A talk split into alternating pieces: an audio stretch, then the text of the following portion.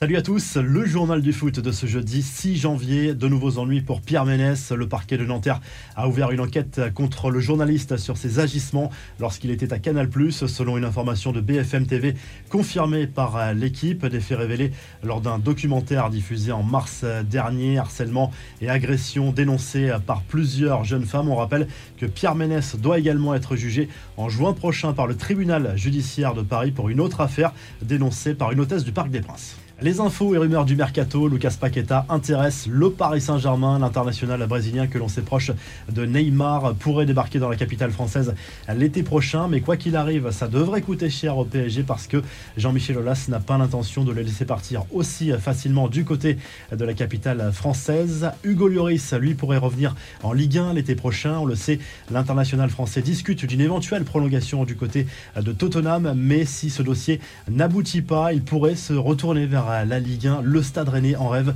François Pinault, le propriétaire du club breton, veut absolument l'accueillir l'été prochain. L'OGC Nice est également venu se renseigner au sujet du champion du monde. Ousmane Dembélé, lui aussi, intéresse de nombreux clubs européens et vraiment des cadors. Le Bayern de Munich s'est renseigné dernièrement au sujet de l'international français qui, on le rappelle, sera sans doute en fin de contrat en juin prochain s'il ne prolonge pas avec le FC Barcelone. Le club bavarois pense à lui en cas de départ de Kingsley L'été prochain. Et du côté des infos officielles, Jordan Amavi rejoint l'OGC Nice. Il ne jouait pas beaucoup du côté de l'Olympique de Marseille depuis le début de la saison. C'est un prêt avec option d'achat. Et Saint-Etienne se renforce également avec l'arrivée en prêt de Sada Tube et de Paul Bernardoni qui arrivent tous les deux en provenance d'Angers. Les infos en bref, l'Algérie en pleine forme juste avant le coup d'envoi de la Coupe d'Afrique des Nations. Les Algériens ont battu le Ghana sur le score net de 3 à 0 avec des buts signés Ounas et Slimani notamment. Les Fennecs qui seront parmi les grands favoris à leur propre succession lors de la Coupe d'Afrique des Nations qui commence ce dimanche au Cameroun. La FIFA de son côté a dévoilé les trois derniers candidats en liste pour le trophée de meilleur gardien de l'année, les trophées FIFA The Best avec le Parisien Gianluigi Donnarumma qui avait remporté le trophée à Yashin déjà, mais il y a aussi Manuel Neuer du Bayern de Munich et Edouard Mendy de Chelsea. N'hésitez pas à nous donner votre favori. Réponse le 17 janvier prochain.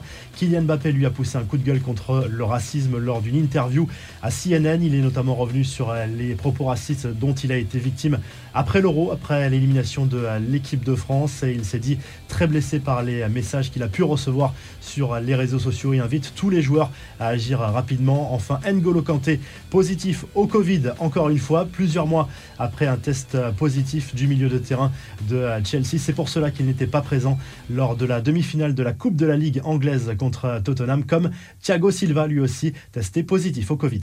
La revue de presse en file en Angleterre où le Metrosport revient sur le match entre Chelsea et Tottenham en demi-finale allée de la Coupe de la Ligue anglaise remportée par les Blues 2 à 0. Romelu Lukaku a rejoué, il était même titulaire lors de cette rencontre. Le match retour aura lieu mercredi prochain. Du côté de l'Espagne, As revient sur la qualification pour les huitièmes de finale de la Coupe du Roi du Real Madrid qui a souffert néanmoins sur la pelouse d'Alcoyano. Victoire 3 buts 1, mais avec deux buts dans le dernier quart d'heure pour le club merengue. Du côté de l'Espagne, toujours, mais du côté euh, catalan. Le journal Sport revient de son côté sur la qualification également pour ces huitièmes de finale de la Coupe du Roi euh, du Barça dans la douleur, hein, très clairement euh, sur la pelouse de Linares avec une victoire 2 buts 1. Ousmane Dembélé a marqué pour le club catalan qui a été mené jusqu'à l'heure de jeu lors de cette rencontre. Et en Italie, la Gazzetta dello Sport se penche sur la 20e journée de Serie A, très perturbée par de nombreux cas de Covid en Italie. Deux affiches à retenir surtout dans la soirée. AC Milan, AS Rome et Juve Napoli. Si le journal du foot vous a plu, n'hésitez pas à liker, à vous abonner pour nous retrouver très vite pour un nouveau journal du foot.